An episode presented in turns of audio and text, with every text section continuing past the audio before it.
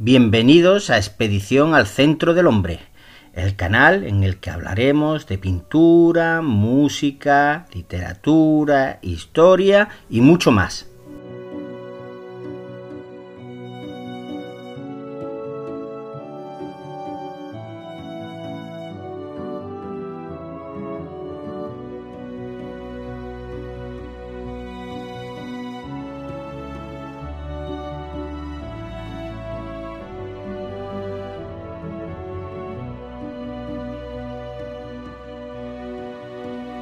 Buenos días a todos. Hoy vamos a finalizar ya el tema de la crisis de la restauración con el epígrafe titulado La dictadura de Primo de Rivera y la caída de la monarquía, 1923-1931.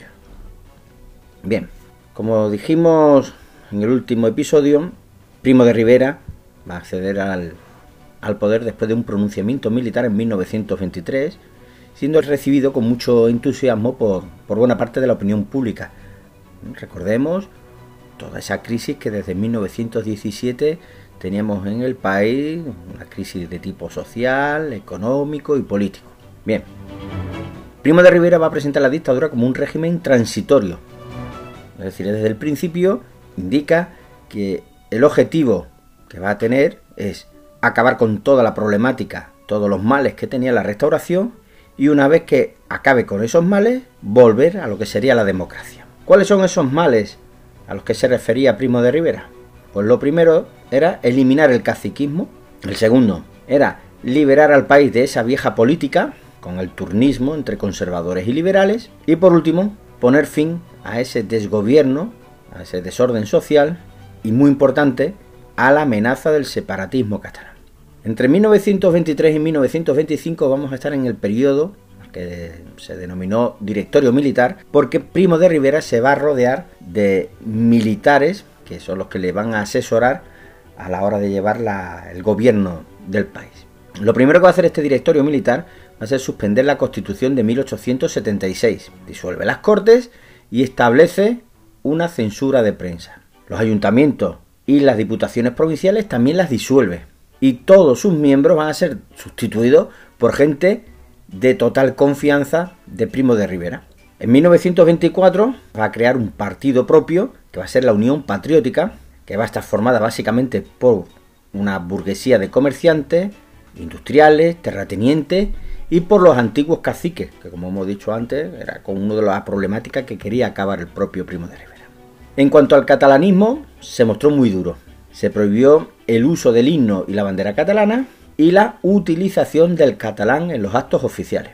Como Primo de Rivera, con el uso de la fuerza del ejército, restablece el orden público, va a contar con el apoyo de esa gran burguesía catalana y además con el apoyo del catalanismo moderado que representaba la Liga de Francesc Cambó. Un ejemplo que se suele poner que veamos hasta qué punto se mostraba duro con el catalanismo Primo de Rivera, es el de el Fútbol Club Barcelona, que llegó a ser sancionado seis meses, además de multado, por los silbidos que se solían escuchar cada vez que sonaba el himno nacional, para que lo comparemos con lo que ocurre en la actualidad. Pues hoy en día juega una final de Copa del Rey el Barcelona, pues como suele ocurrir en los últimos años con el Atleti de Bilbao, y escuchamos continuamente los, silbidos al himno y hasta el día de hoy, al estar en un sistema democrático como el que nos encontramos, pues no hay ni multa ni apercibimiento de sanción para ambos clubes. Bueno, pues aquí con Primo de Rivera no solo se le sanciona durante seis meses, sino que además se le multó. Con esto lo que pretendía el régimen y el directorio militar era demostrar que si eran capaces de intervenir en asuntos tan nimios como lo que era en un partido de fútbol, que no podrían hacer en asuntos de mayor enjundia política. El otro gran problema al que se va a enfrentar Primo de Rivera va a ser la pacificación de Marruecos. Y aquí sin duda podemos decir que es el logro más indiscutible que va a conseguir. Porque por fin este problema se resuelve. Realmente Primo de Rivera va a conseguir solucionar este problema por un grave error que cometió el líder rifeño Abdelkrim, y es que Abdelkrim pensaba que si podía atacar a las tropas españolas, que recordad era las que defendían la colonia española que estaba justamente en la zona norte costera del actual Marruecos, ¿por qué no iba a poder también atacar a esa colonia francesa que era la que estaba en la parte inmediatamente inferior a la colonia marroquí española? Ante esta situación, Francia sí que no se va a quedar quieta. Recordemos que Francia sigue siendo una de las grandes potencias mundiales. Acuerda con España una ofensiva conjunta tanto por mar como por tierra, produciéndose en 1925, concretamente en septiembre, el llamado desembarco de Alucemas. Abdelkrim es derrotado y antes de entregarse a los españoles prefiere hacerlo ante los franceses porque Recordad lo que ya ocurrió en el desastre de Anual, esa barbarie que cometió con los soldados españoles y sabía lo que le podía esperar si se entregaba o era capturado por las tropas españolas. Como decía, en el año 1926 se entrega Abdelkrim a los franceses y a partir de 1927 Marruecos definitivamente deja de ser un problema para España. Llegamos a 1925, los principales problemas Hemos visto que más o menos lo ha ido solucionando. Y pasamos con Primo de Rivera a un cambio de etapa. Si antes estábamos en el llamado directorio militar, recordamos 1923-1925, a continuación el dictador se va a rodear de unos consejeros, de unos ministros en el gobierno que van a ser de tipo civil. Por eso vamos a hablar ahora de lo que es el directorio civil que transcurrirá entre los años 1925 y 1930. Lo que pretendía con este cambio Primo de Rivera era institucionalizar el régimen. Así, en 1927 convocó una Asamblea Nacional Consultiva, que iba a estar compuesta por los representantes del Estado, de la Unión Patriótica y de las distintas provincias. En 1928 ya se había demostrado que fue un auténtico fiasco y que fracasó sus objetivos. En política económica la dictadura se va a beneficiar de la prosperidad mundial de los llamados felices años 20. Si vimos que en la etapa anterior, 1917-1923, que van a desembocar con la llegada de Primo de Rivera, está muy relacionada con el fin de la Primera Guerra Mundial y con la crisis que va a atravesar todos los países europeos, bueno, pues lógicamente ese contexto va a influir también, en este caso de manera positiva, al país.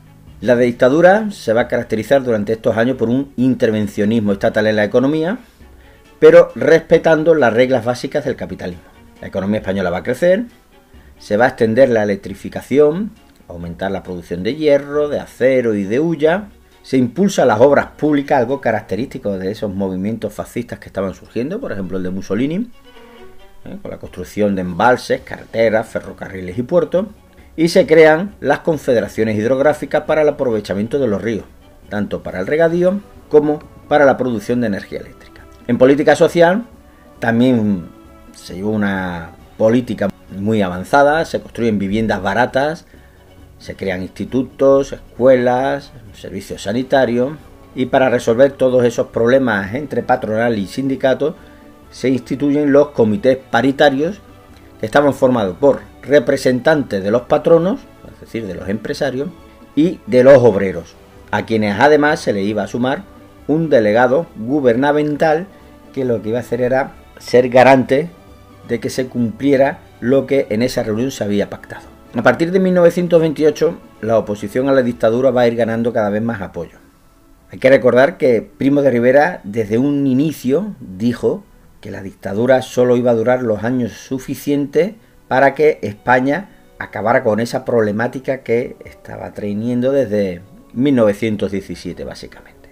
Va a haber intelectuales como Valle Inclán, Miguel de Unamuno, Ortega y Gasset que van a criticar esta falta de libertades políticas. En las universidades vamos a ver cómo hay estudiantes que promueven campañas antidictatoriales. Y dentro de las fuerzas militares vamos a ver que hay una seria desunión porque muchos se vieron relegados de ese directorio, de ese poder que había mantenido el ejército durante los primeros años, de 1923 a 1925. En esta situación, Primo de Rivera, el 30 de enero de 1930, presenta su renuncia ante el rey y se marcha a París, donde poco después va a morir. El rey encarga al general Damaso Berenguer la formación de un nuevo gobierno con el objetivo de retornar a la normalidad constitucional. Una normalidad constitucional que Alfonso XIII quería que fuera la misma que había existido desde los tiempos de Cánovas y Sagasta. En este caso, lo que va a suceder es que la mayoría de los antiguos políticos se negaban a colaborar. Y además, vamos a ver cómo una nueva crisis mundial, la de 1929, va a empezar a reforzar ese ambiente de descontento. En agosto de 1930 se va a celebrar el llamado Pacto de San Sebastián para lograr la proclamación de la República.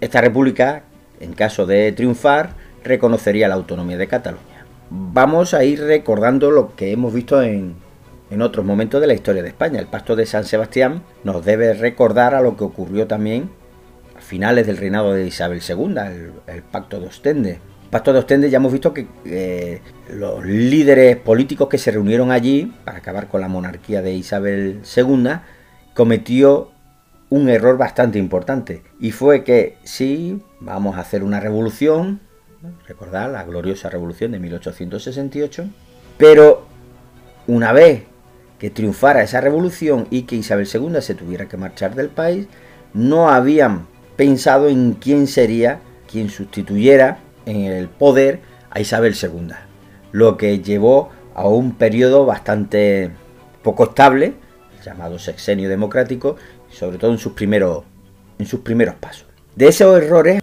los políticos que defienden la proclamación de la República van a aprender y en este caso sí que van a defender cuál sería el gobierno provisional que habría dentro de la República si ésta conseguía triunfar. Damaso Berenguer y su gobierno va a entrar en crisis, acaba cayendo, hay un nuevo gobierno, en este caso presidido por el almirante Juan Bautista Aznar, quien decide convocar unas elecciones municipales para el 12 de abril de 1931.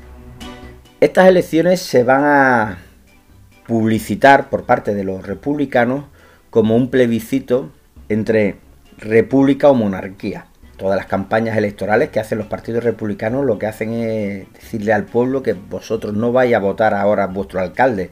Vosotros lo que tenéis que votar es entre si queréis una república o una monarquía. Si queréis una república, votad a cualquier partido republicano. Si queréis que mantenga la monarquía, votad a un partido monárquico. Si miramos el mapa de los resultados municipales, vamos a ver que el número de votos van a ganar los partidos que defienden la monarquía lo que nos daría a pensar que en España se prefería este régimen político. Pero si se analiza, como hizo el propio Alfonso XIII, nos vamos a dar cuenta de que esto realmente no era así. En las grandes ciudades españolas, quien había triunfado realmente era el proyecto republicano. Entonces, ¿dónde había triunfado los partidos monárquicos? Pues los partidos monárquicos vencieron básicamente en las zonas rurales, en el campo y lo hicieron porque se aprovecharon de la situación que ya hemos visto de los pucherazos, caciquismo y demás que existían desde la época de Cánovas del Castillo. Alfonso XIII cuando ve los resultados y comprueba que realmente las grandes ciudades españolas no se le apoya, lo que va a hacer es abandonar el país. El 14 de abril se proclama la República. De esta manera acabamos con un ciclo en nuestra historia y va a empezar una nueva etapa convulsa en nuestro país. Pues esto es todo por hoy. Seguimos adelante.